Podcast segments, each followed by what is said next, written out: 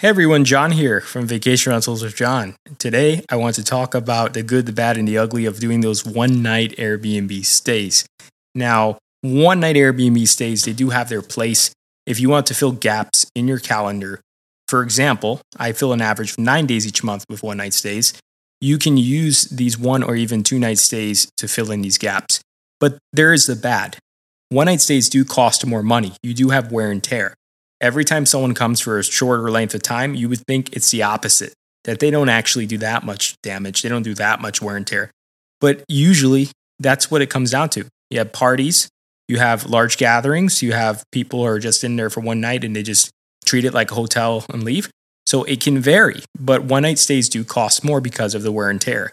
And you're doing more work communicating, sending instructions, following up, dealing with the public for less income. So there is the bad. The ugly is even worse. Parties are very real. You could have your place open for one night and it turns into an all night rager with tons and tons of people parked in front of your place, breaking all your stuff, um, smoking in the house, drinking in the back. And this can happen. There's human trafficking that you do need to be aware of, um, especially for one night. If you have a lot of one nighters in there, the odds are some people may be using it for purposes that you don't even want to think about. And liability is real when the costs outweigh the benefit. So all this damage that can happen far outweighs the cost of you benefiting. Now, this all depends on some factors. The biggest factor is the property type you have.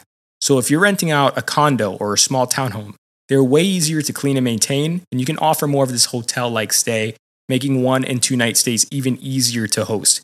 But if you have a really large property, I would totally advise against doing one or two night stays because the damage far outweighs any benefit.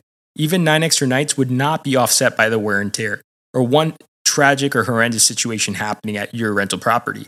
And you don't want to block your holiday seasons or your weekends with one nighters, or you're going to be eating away at your own profit potential by doing this. Now, one night minimums are made possible by the minimum night stay requirement, but if you don't have one set, by default, one night stays are allowed on any platform that you're on. You can make one night stays more expensive by increasing your base rate, but lowering specific dates with minimum night stay requirements in your calendar. Now, if you want to try this out, you want to make sure your property fits that ideal, a smaller property. Easier to turn over, easier to fix things when they break, and it's more likely that you're going to have couples, friends, people coming just to stay for one night because they're on a layover, different situations of that nature versus huge party, big house opportunity to do bad things. So you do want to consider your property type strongly when you're determining whether you should have these one or two night stays in your rental strategy.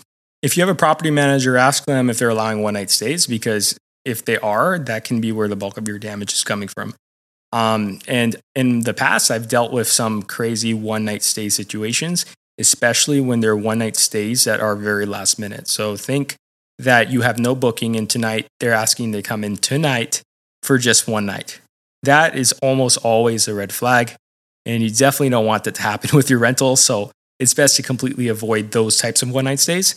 But the one night stays that may work better is if you're by an airport and there's people who need to stay a night, if you're in a major highway and people are just pulling over because they need a place to sleep, or if it's a one night event, someone's going to a concert and needs a place to crash, that's all an acceptable reason. And that can go into your screening process should you not have instant booking on and you do screen guests, you can ask why they're in town without being too nosy.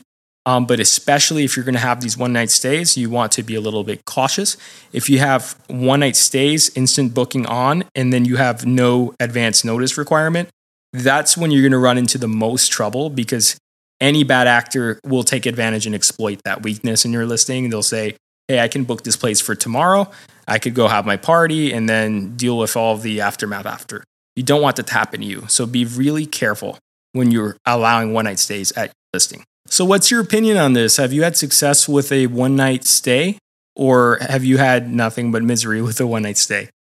I would like to hear from you. So, if you can go to the Facebook group and drop a comment, let's get the conversation started.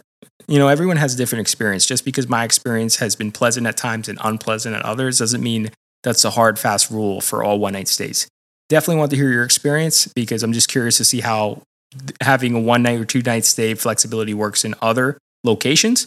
So, um, if you can drop a line in the Facebook group, let's get the conversation started. And if you like the content of this podcast, please leave a rating or a review on Apple Podcasts, on Spotify, or wherever you're listening. It helps the show grow. Thanks for tuning in. And until next time, friends, take care.